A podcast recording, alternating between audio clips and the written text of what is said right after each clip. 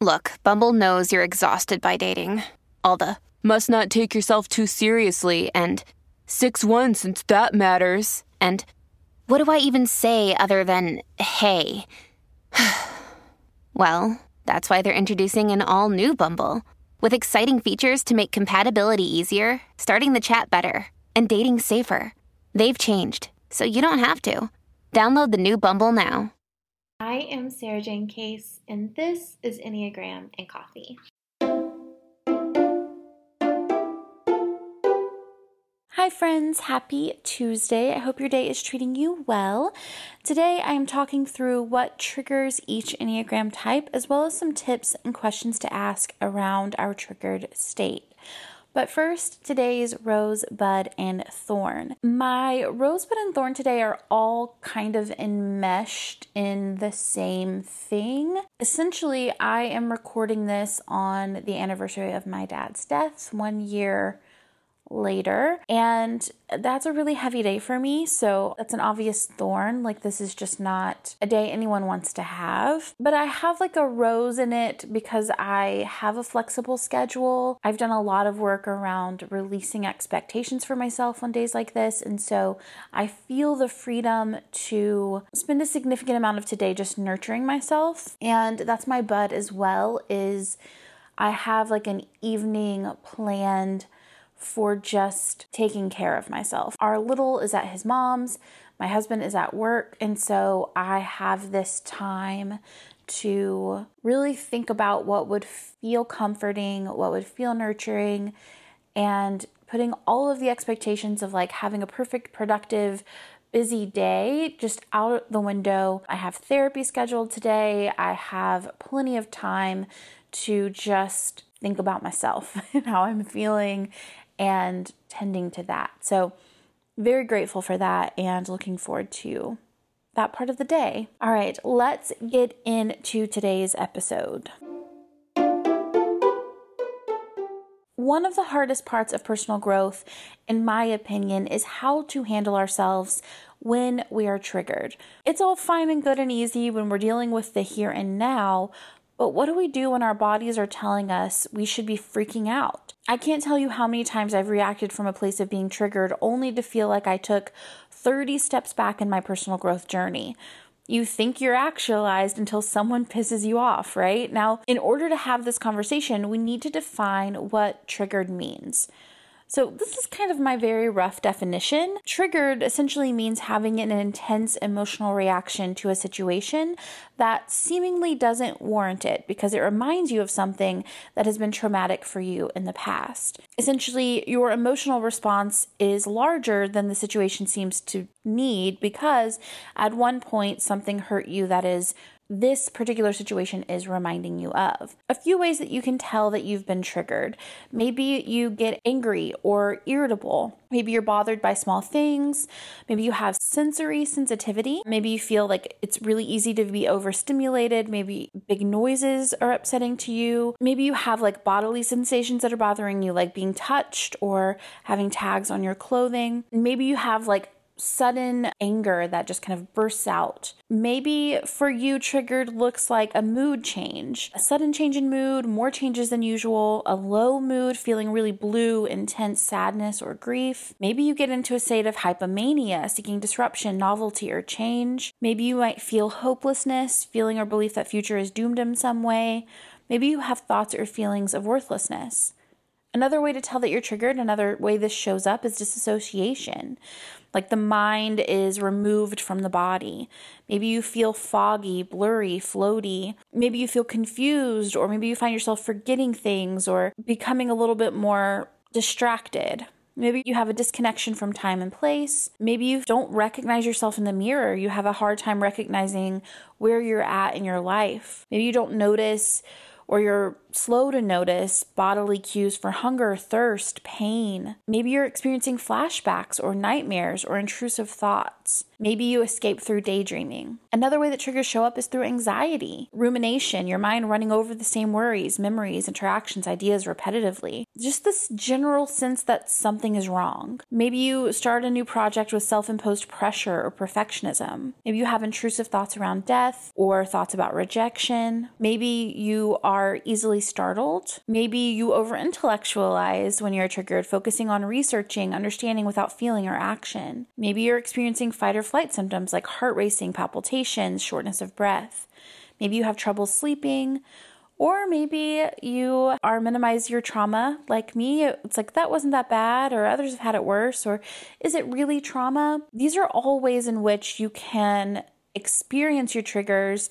I know for me, I experience a significant amount of these, and I don't think we're going to find ourselves into one pocket or another. I think that it's a little more fluid than that, but I just wanted to share these are some signs that maybe you're experiencing a trigger. Now, when we're talking about Enneagram triggers, we aren't necessarily discussing specific types of trauma. More so, we're discussing what things in your life are likely to really just set you off, the things that maybe you are uniquely sensitive to. And I, I think this comes from the place of these are the childhood messages, like these things that we received that kind of ingrained in us, implanted in us at a very young age. And so now the adult version of ourselves is really protective and really defensive around that particular area. Honestly, knowing my triggers helped me almost more than anything else in the Enneagram. It gives you the language to communicate what you need from relationships, how to own when it's something personal to you, and not someone being intentionally rude or offensive. And it gives us a space to recognize that something hurts us and handle it as gracefully as possible. So, we're going to go through the major triggers of the Enneagram types in just a moment, but first, I want to share with you a quick breathing exercise that you can do when you are feeling triggered. When that trigger arises and we're having this response, how can we take care of ourselves? Now, this isn't the only tool that you have available to you, but it is a tool that you can use when you need to. And it's my personal favorite when it's available to me. And so I just want to give that to you proactively, as I know there are probably going to be many of you who want some support in terms of, okay, yeah, I'm triggered, but what do I do with that?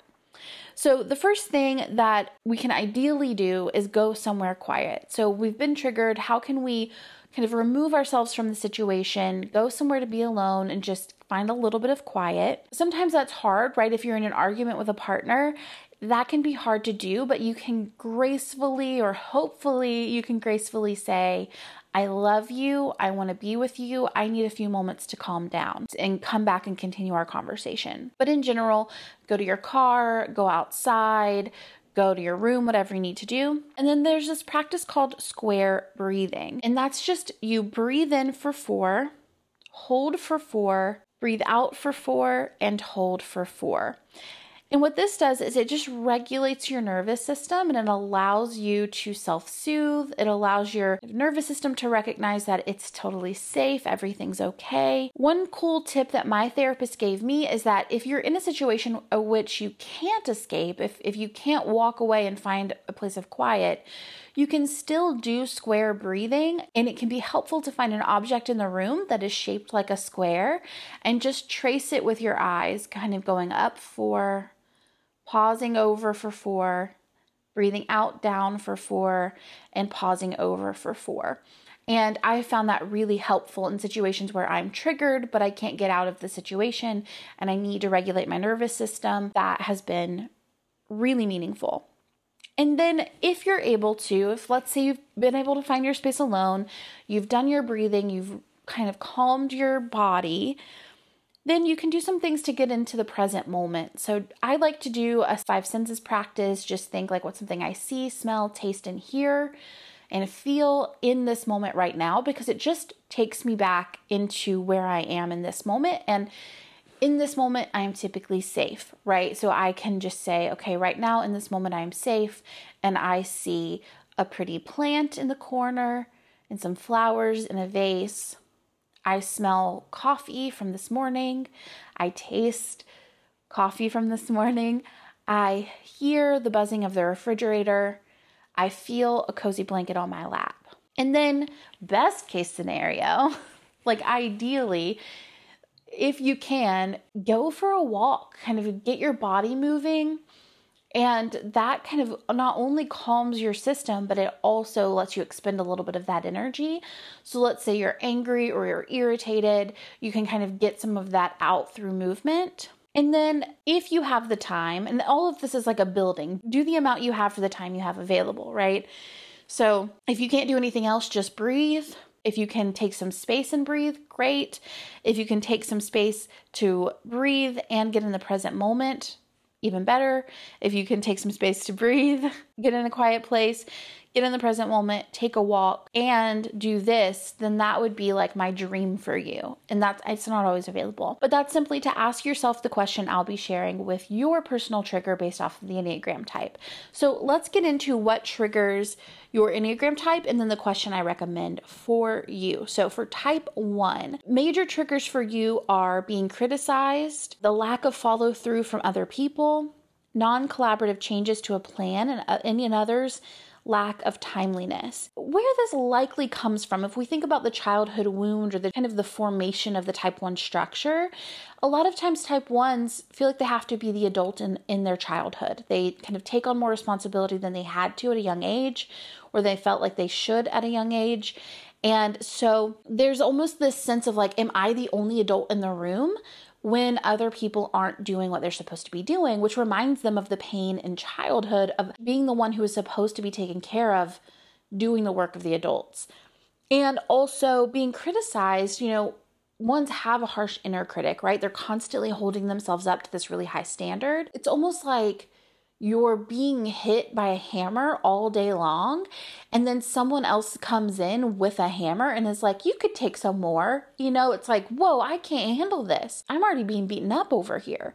And so that i think it's just kind of like you're you're adding on to something that's already unbearable. Now for type 1s the question i encourage you to ask yourself when this happens is how is not feeling like i've done enough making me angry at myself and what I mean by that is, how am I holding myself to such an impossibly high standard that when other people don't hold themselves to that standard, or when I feel like it's still not enough for the people around me, that my fuse is so short. So, where can you lower the expectations for yourself so that there's more room for you to have kind of like spaciousness in your life?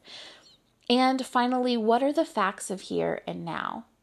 You know, what with triggers, it's like this is a lot of story, right? We're saying to ourselves, I'm the only adult in the room. Well, what are the facts? You know, where are other people showing up as adults in this room? Where are other people taking on responsibilities? Let's look at the data so that we're not believing the story that our trigger wants to tell us about the situation. And instead, we're allowing the reality of this moment to be the real moment instead of the story that we tell ourselves about who we thought we had to be. All right, type two. These are your triggers being taken for granted, not being heard, and feeling excluded. And this likely comes from the place of, you know, type 2s in childhood learned that love was earned. And if they were a helpful person, then people would love them and people would give them the appreciation that they wanted from them, that they would have a place where they belonged. And so if you're constantly over sacrificing, trying to earn your place, and you still feel excluded, you feel like people don't notice, and you feel like no one's kind of paying attention to you well, then all of that work is for nothing, right? You're like, don't you see how much I'm doing for you? Don't you see how much I'm giving and sacrificing? And when you believe that love is earned through sacrifice, then when you feel like you're being taken for granted, it's like you're not loved, right? Like if it's like, if you're not appreciating the things I'm doing for you, then you don't love me. So, a question that you can ask yourself is why is appreciation from others important to me right now? Like, what is it that I'm hoping to receive through their thank you? And what are the facts of here and now? I'm going to ask that for every type, just spoiler alert. You know, what are the facts of here and now? What's some evidence that I am loved? What's some evidence that I am wanted, that they do like me? And what's the real thing happening in this moment? What's the data here versus what am I telling myself about the data that I am seeing? Type 3 triggers being set up for failure, aka like you're in a, you enter a situation the, the thing is poorly organized and there's no way that you can succeed under the current circumstances. Not looking good professionally, like looking bad, being blamed for the poor work of others, and not receiving credit for their work. And this comes from that little kid in us that learned that you're loved by what you do, by what you achieve. That if you accomplish something, you're going to get the recognition that you're craving from your parents or the people who take care of you. That through gold stars, you find your worth. And so as an adult, that's so much louder now, right? This the sensation of one, I'm entering into a situation where I can't get my gold star, or maybe someone else made me look bad, so I'm not going to get my gold star, or maybe someone else messed up and they're making it look like I was responsible for that, which means that I'm not going to get my credit. You know, kind of all of this sensation of like, I'm working so hard to be the best that I can be, and I need this, right? I need this recognition. It's fueling my ability to feel good about myself. And so when that is at stake, it's like that little kid in you is like reminded of what it felt like to be invisible or to not be worthwhile.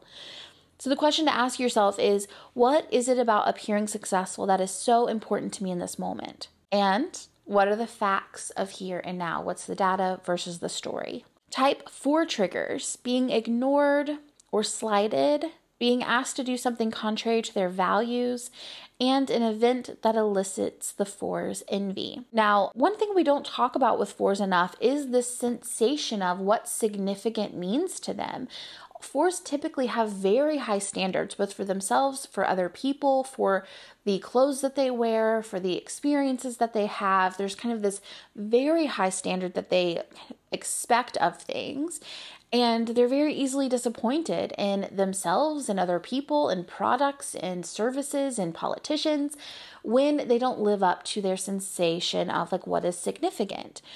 And I think this comes from the place and the little child that learns that there's something bad in them, that they are missing something, or that they have to find something significant to make them significant, or that they are the black sheep.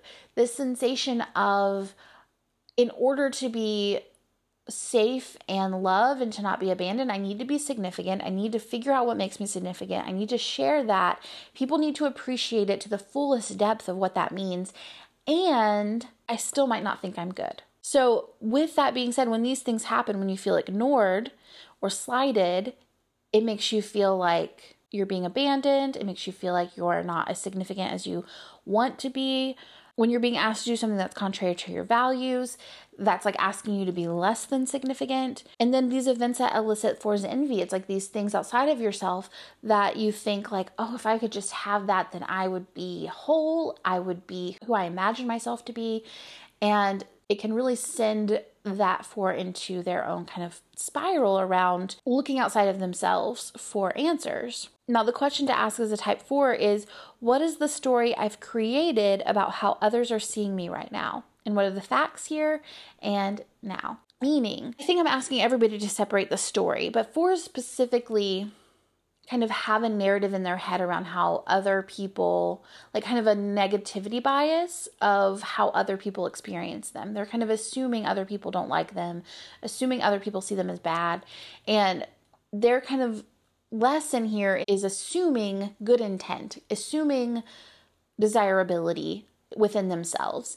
And with that, the question I want you to ask is like, okay, what happened here? What's the story I'm telling myself about what happened here? Did my partner walk into the room, close the door really hard, and then go change clothes immediately? Or did my partner walk into the room, slam the door because they're so mad at me because I didn't do the laundry and they think I'm a worthless waste of space who never does their chores and they went straight to the bedroom, didn't even look at me, tell me that they loved me, and that means that they're like so mad that they can't even like love me in this moment. There's a big difference, right? There's a lot of added narrative to the second version of this story that I just told. Like, one is maybe your partner is stressed, maybe they're tired, maybe they're a little bit distracted, maybe they're listening to something on their phone and they just kind of like wanted to go change. Maybe their clothes are uncomfortable and they wanted to take them off really fast.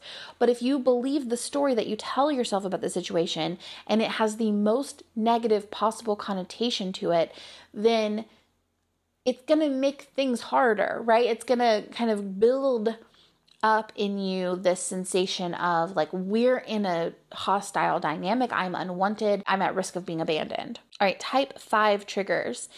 Type fives get triggered by being overwhelmed or surprised, having their private information shared, dishonesty or false information, being prompted for an instant emotional response, meaning like, tell me how you feel about that right now, without time to really think about or process those emotions. That being said, you know, think about the the childhood experience of the type 5, which is often that they felt like they were in an invasive dynamic where they didn't have any personal space, where people were in their business, like people, you know, their energy was constantly being taken from them. So they've learned that they had to build a strong defense against someone kind of coming in and taking from them. So, type five, the question to ask is why do I believe I have to do this on my own? Where did that story come from? Which we kind of talked about. But asking yourself that in the moment that you're triggered, you know, feeling like, why do I feel like I have to do this on my own? Why do I feel like I can't let someone in? What do I think they're going to take from me? And then what are the facts of here and now? In reality, maybe I do have five minutes to share to listen to their problems. Maybe I do have, you know, a pretty good grasp on what I want to share in terms of how I'm feeling or maybe them sharing that information about me actually doesn't harm me at all. It's just reminding me of how it felt to not have privacy as a child. Type 6 triggers being under external pressure, another person's lack of genuineness, another person's lack of commitment, and abuse of authority. Now, when we think about type 6, kind of that early childhood, there's there's this sense of uncertainty, this sense of like I don't know where it's safe to land. I don't really know what to count on, what to rely on. So I'm looking for some stability, I'm looking for certainty, I'm looking for like I just want to know what's going to happen and what to expect. So, when you're in a situation where you're under external pressure, it can feel like a lot of pressure on the unknown. Like, you're guessing what someone wants from you and then they're also putting pressure on like you performing. When people aren't genuine or you don't trust someone, that makes you feel unstable because it's almost like safer to just know where you stand with someone and to feel like you can trust and rely that their word is their word and then there you have some sense of certainty and stability in that. And same thing with another person's lack of commitment, that's reminding you of instability. When someone abuses authority, that undermines your ability to trust your authority, which is something that you craved as a child, is the ability to rely on and trust your authority figures to be predictable or stable or reliable. Now, the question to ask yourself as a six is what emotion or negative experience am I trying to prevent in this moment? And what are the facts of here and now. Now, our type 7 triggers being confined or restricted, being expected to do boring tasks, being dismissed or not taken seriously, and unjust criticism. So, with the type 7, when we think about one of the main mechanisms of type 7 is positive reframing, right? This, okay, these bad things happened to me, but this good came out of it. Or I experienced trauma, but it didn't really impact me somehow magically. Even though we know that that's not true, the seven kind of structure convinces themselves that that's the case, that they have somehow skirted all negative impact of their trauma. And if I can run fast enough that I don't have to feel my pain that I'm trying to jump out of, and so when we think about these triggers being confined or restricted, then you're being told, like, you have to stay here. You have to be in this moment. You have to feel the truth of all of your feelings.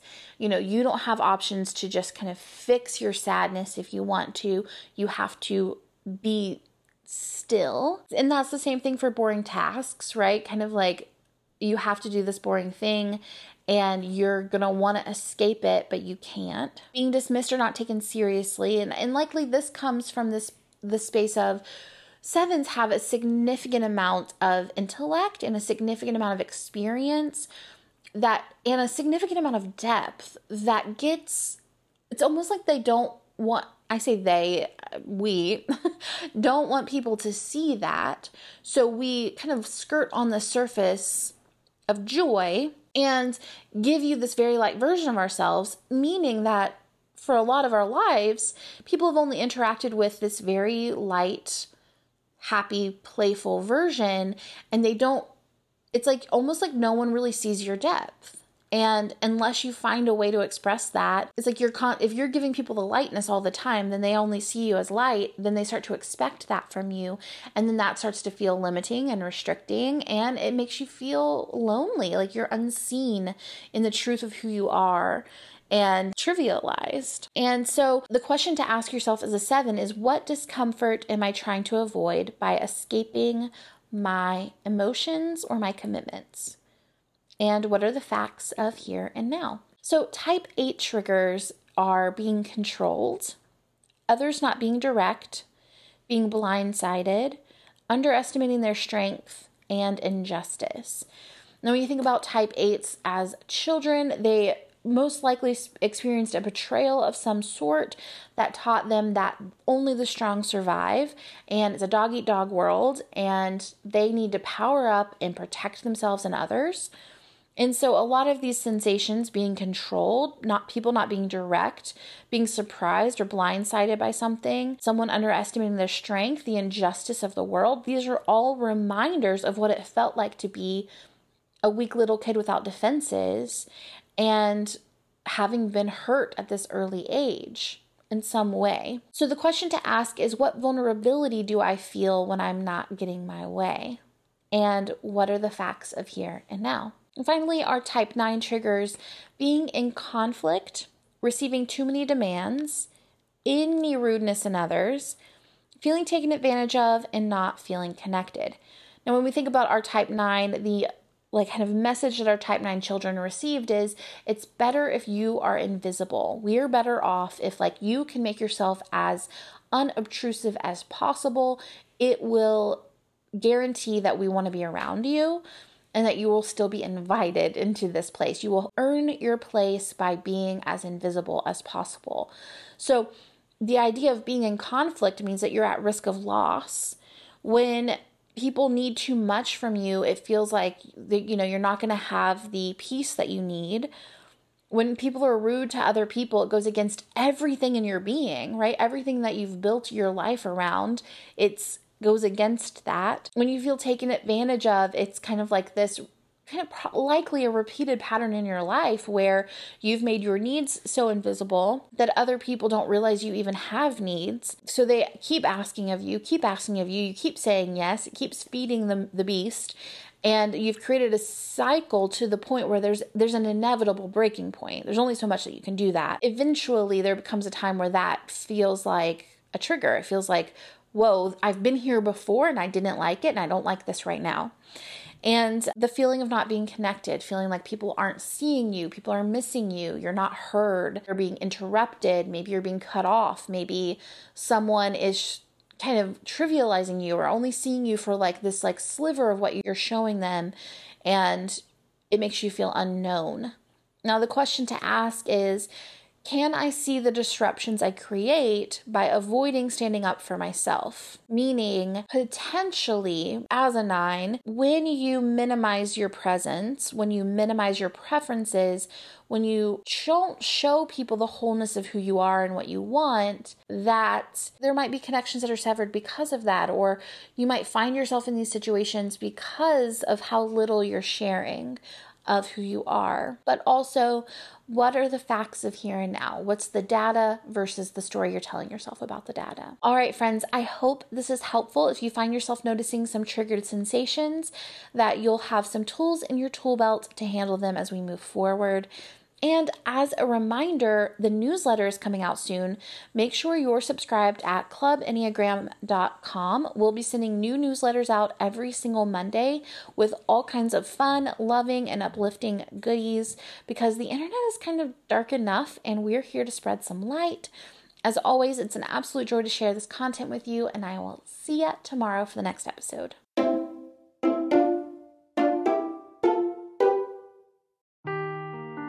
Seeking the truth never gets old. Introducing June's Journey, the free to play mobile game that will immerse you in a thrilling murder mystery. Join June Parker as she uncovers hidden objects and clues to solve her sister's death in a beautifully illustrated world set in the roaring 20s. With new chapters added every week, the excitement never ends.